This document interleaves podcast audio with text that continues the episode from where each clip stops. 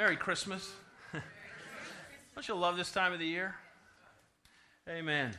I do have a few announcements. Uh, we do have Christmas Eve services in a couple of days, and um, they are at 5:30 and 7. It's candle lighting service. Bring family and friends. I hope it's part of your Christmas Eve, Christmas celebration at your home to come and worship uh, the Lord Jesus um, this Tuesday evening. We have a welcome class in just a couple of weeks, uh, January the 7th, 2014. And if you're new to our church and would like more information, it's a Tuesday night, 6:30 to about 8 o'clock. Please sign up and let us know that you'd like to be a part of that. Also, this is the last day for the current schedule of three services, and we will move to a two-service format next week. Uh, so if you are used to coming at 8:30, that's fine. You'll just have a great seat uh, because we're going to start at 9 o'clock, and the second service will be at 10:30 and uh, we would invite you to be a part of that. And I, especially on this last day, I, I don't know why I did this, but I counted them up. We did 41 three service Sundays, and uh, I want to express my appreciation to uh, the people who come here every week and uh, lead worship for you and have committed to three services. I want to say thanks to Cheryl and the children's ministry that has organized three separate experiences for our kids. And uh, I just want you to know that it's been with the best of attitudes that they have uh, labored amongst you over the last uh, year as we've been in three services. And um, if there's a, a, little spring in their step today, you'll understand why. so, as we move to two services next Sunday and carrying forward as we get ready to uh, relocate to a new facility. Uh, if you're new to our church, uh, we are in the process of building a building out on Shell Road. You can feel free to go by and see that at any time. We are in a, the, the last Sunday of a five week Advent series on the book of Isaiah. If you have your Bibles and you want to turn to Isaiah, the seventh chapter, that's where we're going to be.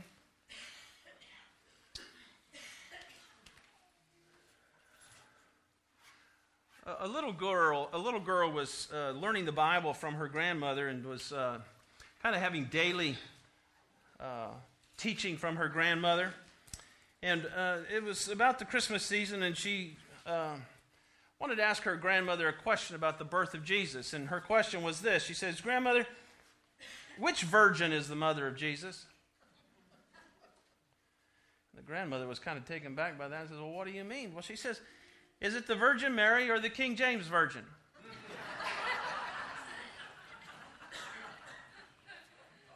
I don't know why. that just kind of struck me as kind of funny. So, has absolutely nothing to do with what we're talking about today. But um, the scene of Isaiah 7 is this Ahaz is the king of Judah. And you can read through the first few verses uh, there, but Ahaz is the king of Judah, and there's this constant threat coming from the north uh, there's an alliance that has been made against him, and that is the northern kingdom of Israel and Syria. They've kind of joined forces together, and they're going to come um, and attack him. Their leaders are Rezin and Pekah, and they're planning to attack Jerusalem. And well, Ahaz is uh, occupying uh, Jerusalem with the tribe of Ju- Judah. Oh, he's scared. In fact, it says in verse 2 that Ahaz's heart and the hearts of his people shook as the trees of the forest shake with the wind. That's pretty scary. And now you have to know that, well, Ahaz is not one of those good kings. He's prideful, he's sinful, he thinks he has a better idea. In fact, in 2 Kings 16 2, it says this it says, Ahaz was 20 years old when he became a king, and he reigned 16 years in Jerusalem, and he did not do what was right in the sight of the Lord his God as his father David had done. First of all, can you imagine a 20 year old being your king? You see, Ahaz had this idea how to fight off this coming attack. And his idea was this let's just make our own alliance. Let's join up with the Assyrians. Now, we understand we're the people of God, and we understand that the Assyrians are idol worshippers and they're pagans, and he knows they're not godly people, but Man, I need their firepower. Uh, the, the spiritual implications were just kind of secondary to him. He has, a problem, and he's thinking to himself as to what the best remedy would be. Well, let me ask you have you ever had a problem and you think to yourself what the best remedy would be? Rather than looking, praying, listening, seeking. God sends the prophet Isaiah. God has compassion for his people, even has compassion for his king here of his people. And he says, I'm going to send my prophet Isaiah to reveal some things to Ahaz the king. I want him to know that I am on his side, I'm on his team, I can do this on his behalf. And so the prophet is given these words, and we're going to start in the fourth verse of Isaiah 7. The prophet says to King Isaiah, says, Say to him, Take care and be calm. Have no fear. Do not be faint hearted because of these two. He's talking about the two, king, the two leaders of the, of the imposing enemy.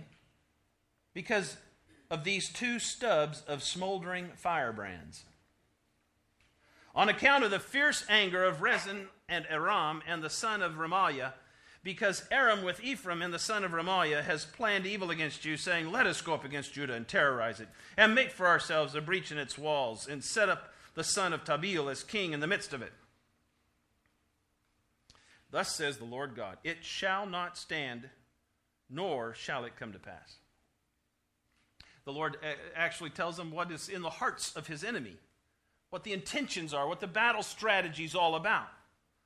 And then he makes the declaration this will not stand, this will not come to pass. He's telling the, the faithless king here to understand that his problems are, well, they're just not as scary as he thinks they are. Because God will work on his behalf. God says that his enemies are two stubs of smoldering firebrands. And that may be a little foreign to our vernacular. It's, it's kind of like saying they're all bark and no bite. They're a paper tiger. God is telling the king of his people, Ahaz, your problem looks big, but it's nothing that I can't take care of. And then he makes the declaration, it shall not stand or come to pass. God has spoken into the situation. And sometimes God speaks into our situations. And the challenge for us sometimes is to look at the situation and look at the dynamics of the situation and our own feelings and our own thoughts and say, Am I going to am I to buy into what I, what I believe God is saying or what His Word says or the promises of His Word? Am I going to take that and live that? Or am I going to do what I think is best? Now, we all know which option to take, right? but so many times we, we live the other way. And so, my first point is this believe what God says, not what you think. Believe what God says, not what you think. Now, I guess we could apply that in a lot of ways, couldn't we? A lot of ways. Think of how you handle your resources, your time, your money, your talents. Do you handle those things? Do you operate life according to what God says? What you know will bring blessing, what you know will bring benefit, what you know will bring upon you the work of God, or do you fear the enemy? Or do you fear the attack? Do you fear and doubt and say, well, I just, I can only do with what I can do here, and I've got to handle this situation? Do you have more fear than faith? More worry than just a calm assurance? Yeah, this is tough. Stuff, stuff is cascading upon me. I know this is difficult, but I have this assurance that uh, though I walk through this valley, God is walking with me. Is there more reliance on self than on what you know God has spoken, what He has said, what He's taught you in His Word? God wants us to believe in Him, doesn't He? God is looking around for those that will place their faith and their trust in Him the conversation goes on.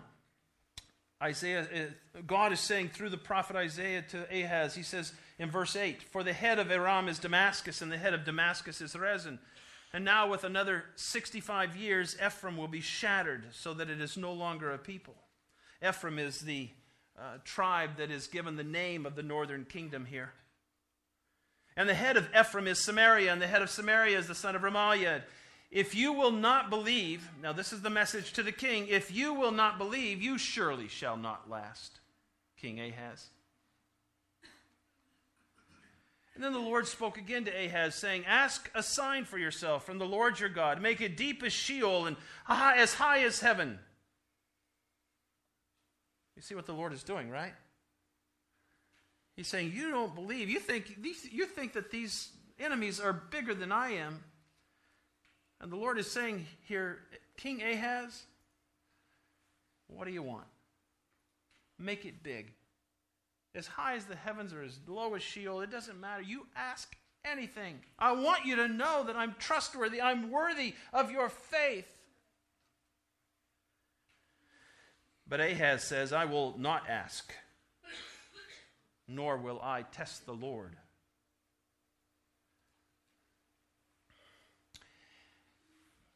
Sometimes leaders, sometimes leaders really start to think they are the leader.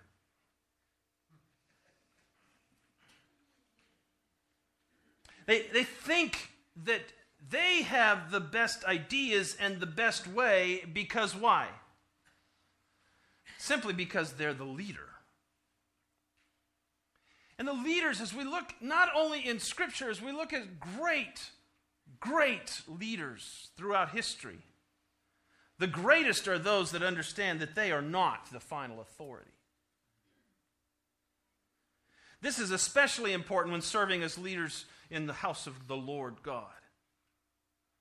Leaders in the church, leaders of God's people, have a singular responsibility of seeking the Lord's will and believing in a God that can do anything and having the faith to believe and to lead in faith as to what God has spoken and what God is saying and what God is doing.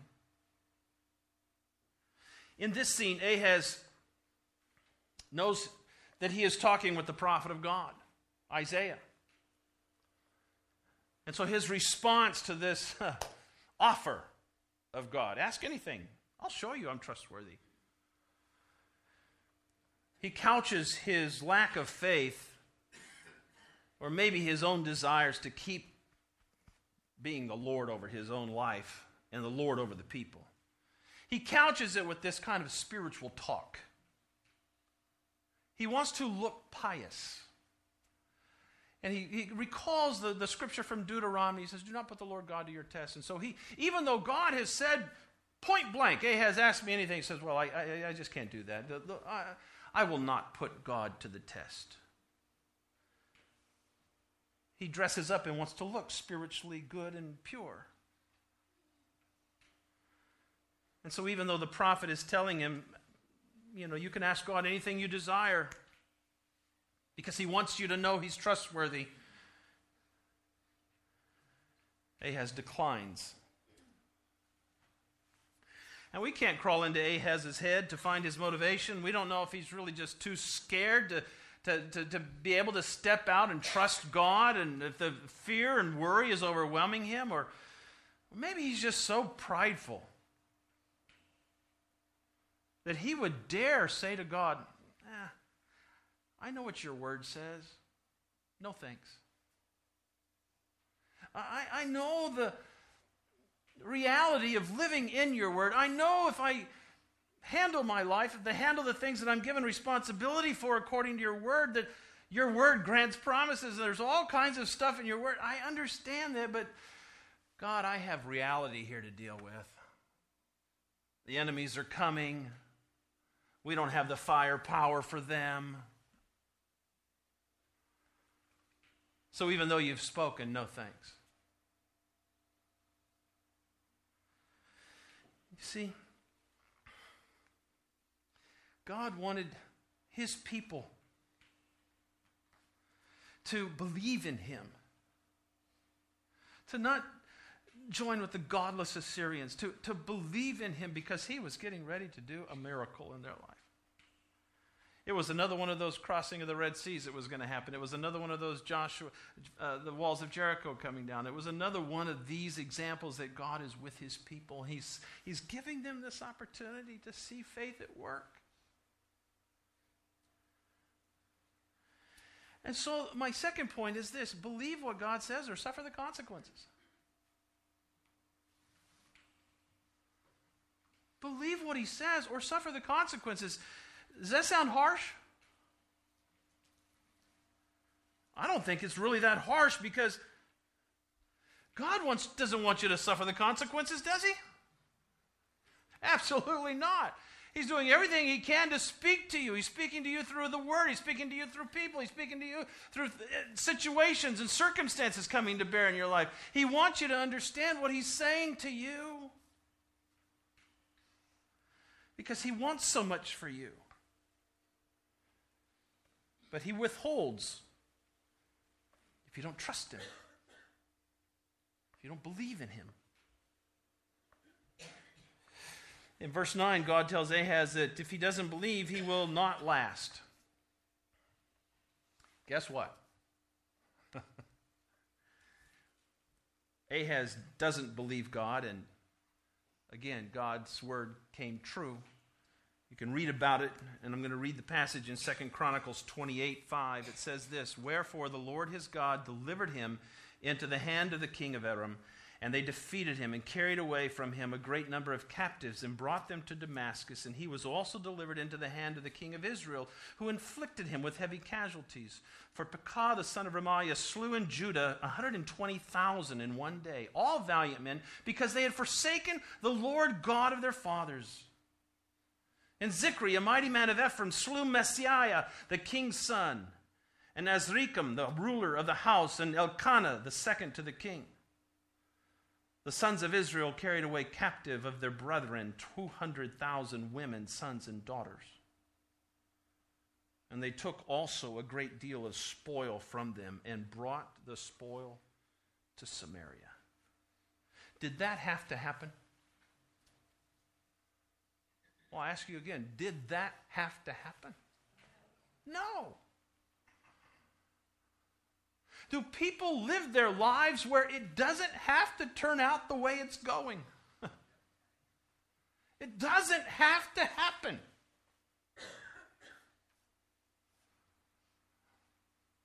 Doubt, fear, no thanks, I got it. And we end up in a place of great loss.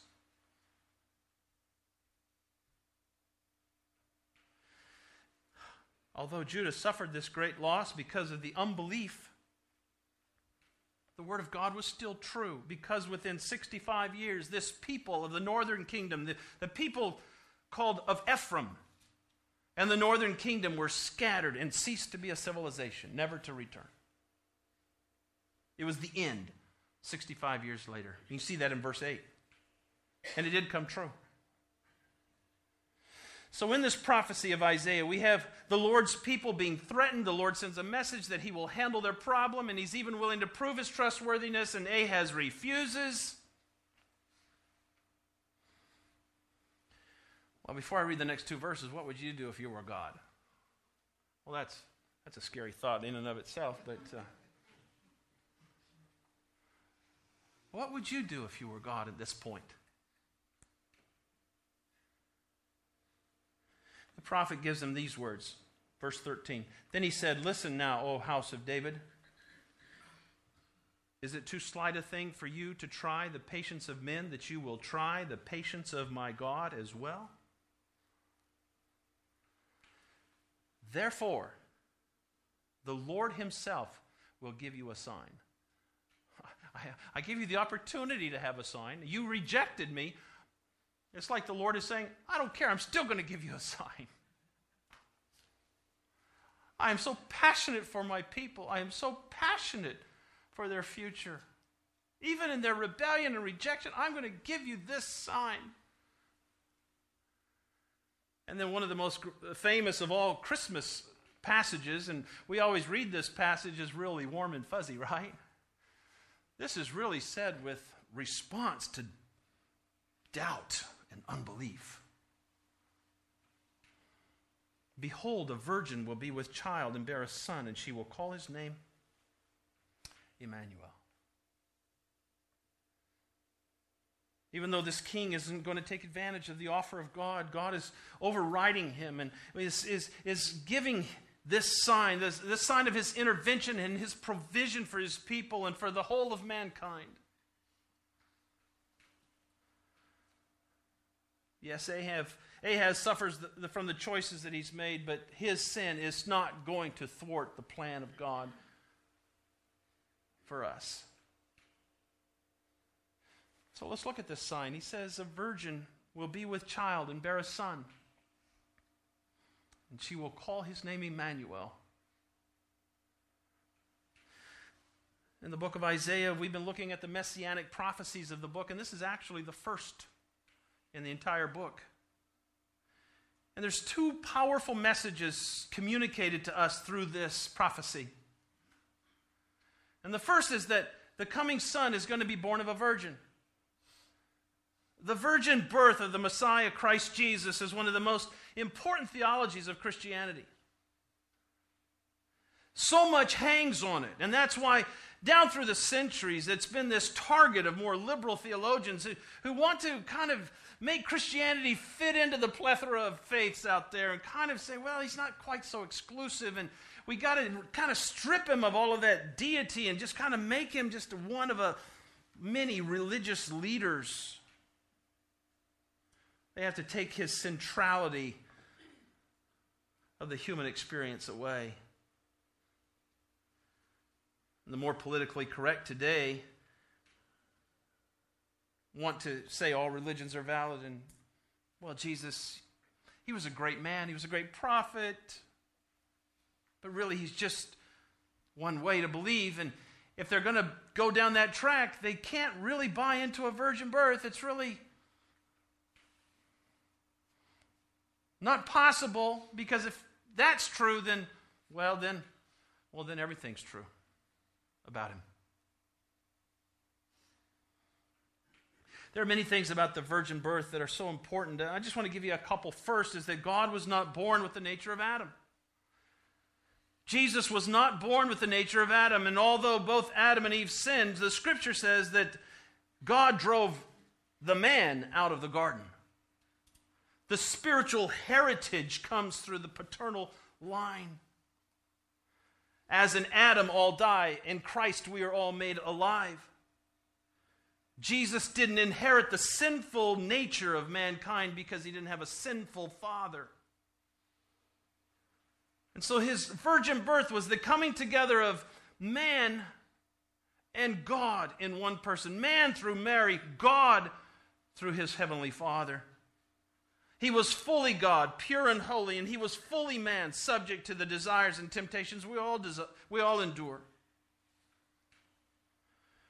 And the second thing about the virgin birth was that it was a miracle. It was a supernatural miracle. And if you think about that for a minute, you'll see that if Jesus wasn't born of a virgin, then his birth is just ordinary his birth is natural. It's not to be divine. And that throws into consideration of whether or not his miracles are true. After all, he really wasn't God. He came about just as we did. Even his own righteousness and his worthiness to be that sinless sacrifice on the cross and pay for our sins has to be called into question. Because if he didn't have a miraculous conception and a miraculous birth, well, then maybe there is no miraculous about him. And maybe he really does fit into just the natural order of things. But on the other hand, if his conception was miraculous, if the hand of God moved upon Mary and she conceived the child of God, then his divinity is real. Then everything that's written about him is true. And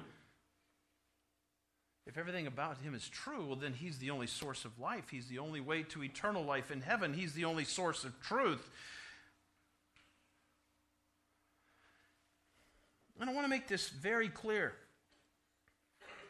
You can't have it both ways. Amen. You just can't have it both ways. You, there's so much bad theology in the culture today. People want to make Jesus in their own image and make him say what they want him to say. They want to say the Bible's a great book and true, but it's just one way of believing. You can't say that. You can't say that the Bible is true and a great book and say it's just one way because the Bible itself says it's the only way. Amen. You can't intellectually be honest and, and buy into the cultural theology of our day. The Bible itself doesn't give you that option. So if a person believes that there's just a lot of truth out there, you get to decide what you're going to believe. You get to decide what you're going to believe. We all decide what we're, what we're going to believe, and we're all right. If a person wants to buy into that philosophy of life, then there's one thing you have to exclude the Bible. because the Bible doesn't fit into that theological premise. This past week, I've just heard a lot of bad biblical exegesis on the television. All this hubbub about what Phil Robertson said about homosexuals. I heard people giving all kinds of theological understandings of Jesus and the Bible without any references to Jesus or the Bible or Scripture. I heard all kinds of things ascribed to the way Jesus feels and thinks and acts that simply aren't true. And to be honest, I hear it from both sides of the debate. because in our modern way, we are still calling into question the miracle divine Jesus and trying to make him natural and ordinary. Uh, I've heard him characterized as a philosopher or a teacher or someone who's extraordinarily tolerant and politically correct, and Jesus would never have said what Phil said. But I want you to know something tolerance is not something Jesus was. Mm-mm. Did Jesus care? Did he soften his words because he was afraid you might not take the truth very well? Did he shy away? He loved you too much to do that. He loved the person he was talking to too much to mince his words or to. You know, it's so interesting to me that what got Phil Robertson so much in trouble was quoting Scripture.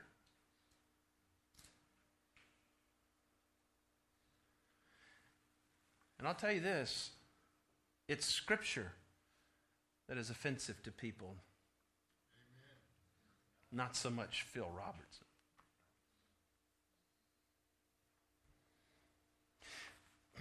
But you see, if Jesus really is divine, if he's really God, then the question is different. The question is different. The question is not whether or not you're going to choose to believe in him or not. The, the, the, given the absolute truth that he is God, that his birth was miraculous, it was of the virgin, then the question for you personally is whether or not you're going to believe what is true. What happens to you when you know something is true and yet you refuse to believe? Well, this can be dangerous, to be honest. If you jump out of an airplane without a parachute because you simply are going to refuse to believe in gravity, what's going to happen?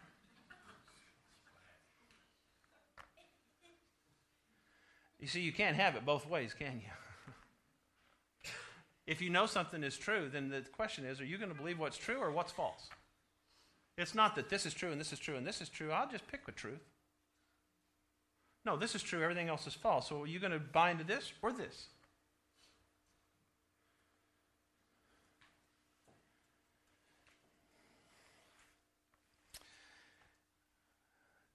Everything about Jesus is true. Everything that is written about him is true in the Word of God. And one day, that's going to become completely clear to everybody, including you and I. Everybody that's lived on this planet. Everyone's going to know that heaven is real. Everybody's going to know that hell is real. Everybody's going to know that Jesus is the creator and the sustainer and holding all things together. Everybody's going to know that. Everybody's going to know that he came from heaven to earth as that baby in a manger that he did live a sinless life and he did die on the cross for the sin of man and he did rise from the dead providing for our complete redemption. And only through him are we going to know eternal life in heaven with him. Everyone is going to come face to face with the reality of whether or not his or her life has been lived with Jesus.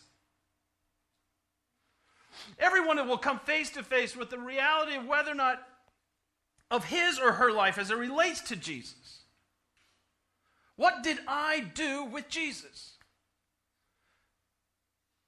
Every person will have to answer that question.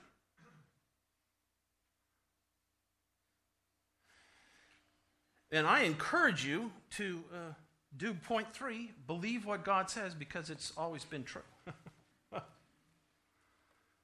it's always been true. And the other point about the prophecy is the name given to the coming child is Emmanuel. Emmanuel means God among us, God with us. Isaiah is telling the king who refuses to believe in the power of his God that one day God is going to come into this world. There will be a miraculous birth. He will endure the limitations of our existence. He will show us exactly what God is like. The prophecy is one of just immense hope but also of warning God is coming to earth. and in this day and age, I will say this God is coming again to earth. And that's great hope, but it's also a warning. the curtain is going to close at some time, isn't it, folks?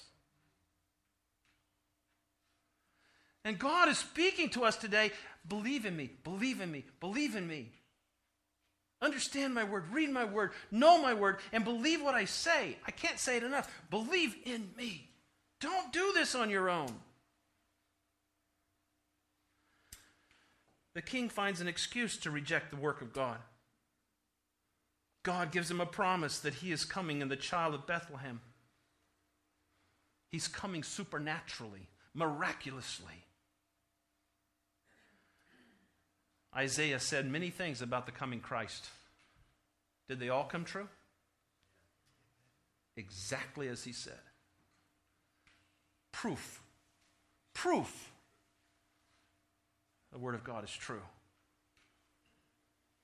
He is worthy of our faith. If you don't believe in Christ for your salvation today, please understand the ramifications of refusing, like Ahaz did. If you are actually saying that you don't believe Jesus is God, and you don't believe he was born of a virgin, and you don't believe he is coming back, and you don't believe his life was given on the cross for your salvation, if you will reject that, in spite of the evidence, in spite of the truth, in spite of the ministry of the Holy Spirit, the voice of God speaking to you, just like Ahaz, then you have the, you have the same dark future. There are Christians who don't believe in God. Did you know that? That's what I say, huh? Are there Christians who don't believe in God? Oh, yeah. Are there Christians who are faithless? Oh, yeah. Are there Christians who don't ever step out in faith, never take a chance, never risk anything for God? Sure. Are they just like Ahaz? Oh, yes, they are. They have fears and the doubts and problems, and God says, I, I can be trusted. I can be trusted. And they say, Oh, God, you don't understand. You don't understand what I'm going through here.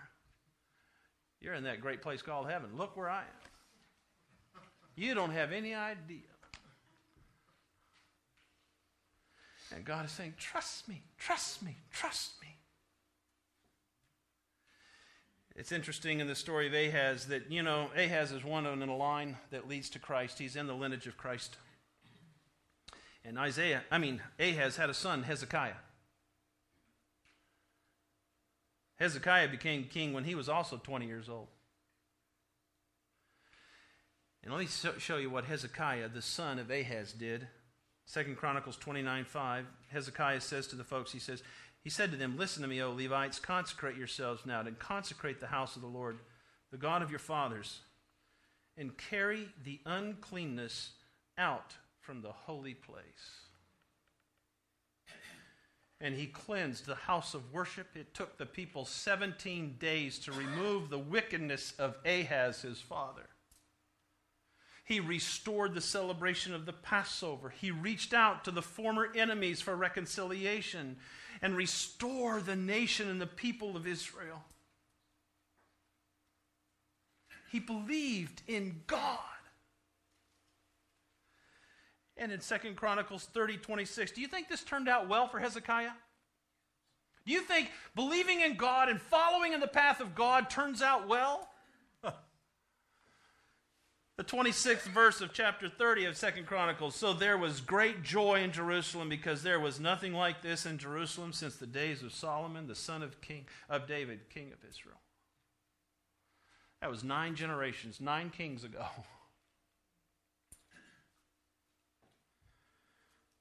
Oh, we have two real life examples here. And So each of us, uh, am I more like Ahaz or am I more like Hezekiah?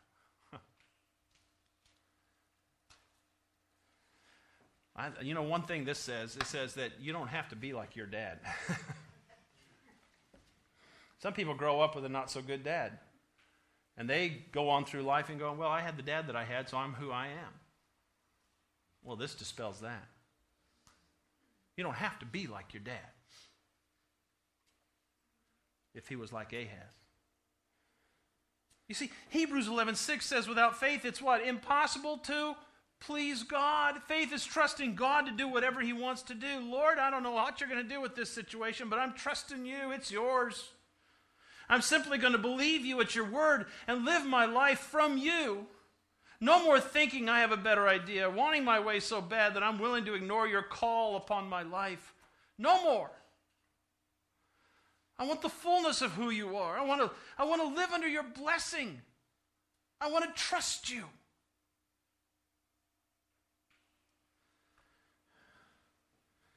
I find myself saying this phrase a lot. I say, everyone has to live their life.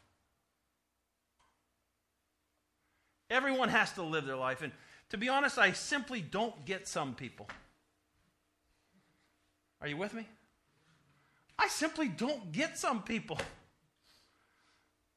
God is calling to them. He promises His presence, He promises His blessing, and they hear the words, and like Ahaz, they come up with some lame excuse why they can't do it God's way, and no thanks.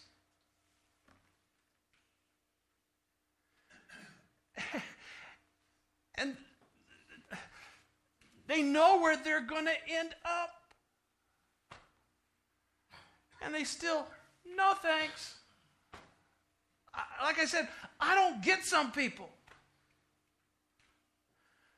Their life is a struggle, it's a mess, and it's always been a struggle, it's always been a mess, and it's going to get a bigger mess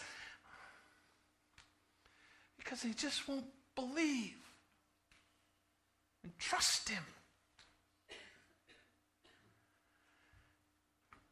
And I, this may be selfish to say this, but I say, I sure wouldn't want to live their life. I wouldn't want that life. The good news is today you don't have to live that life. You don't have to live that life. You can know the realization of what it means to believe and to take God at His offer. Amen. Let's pray.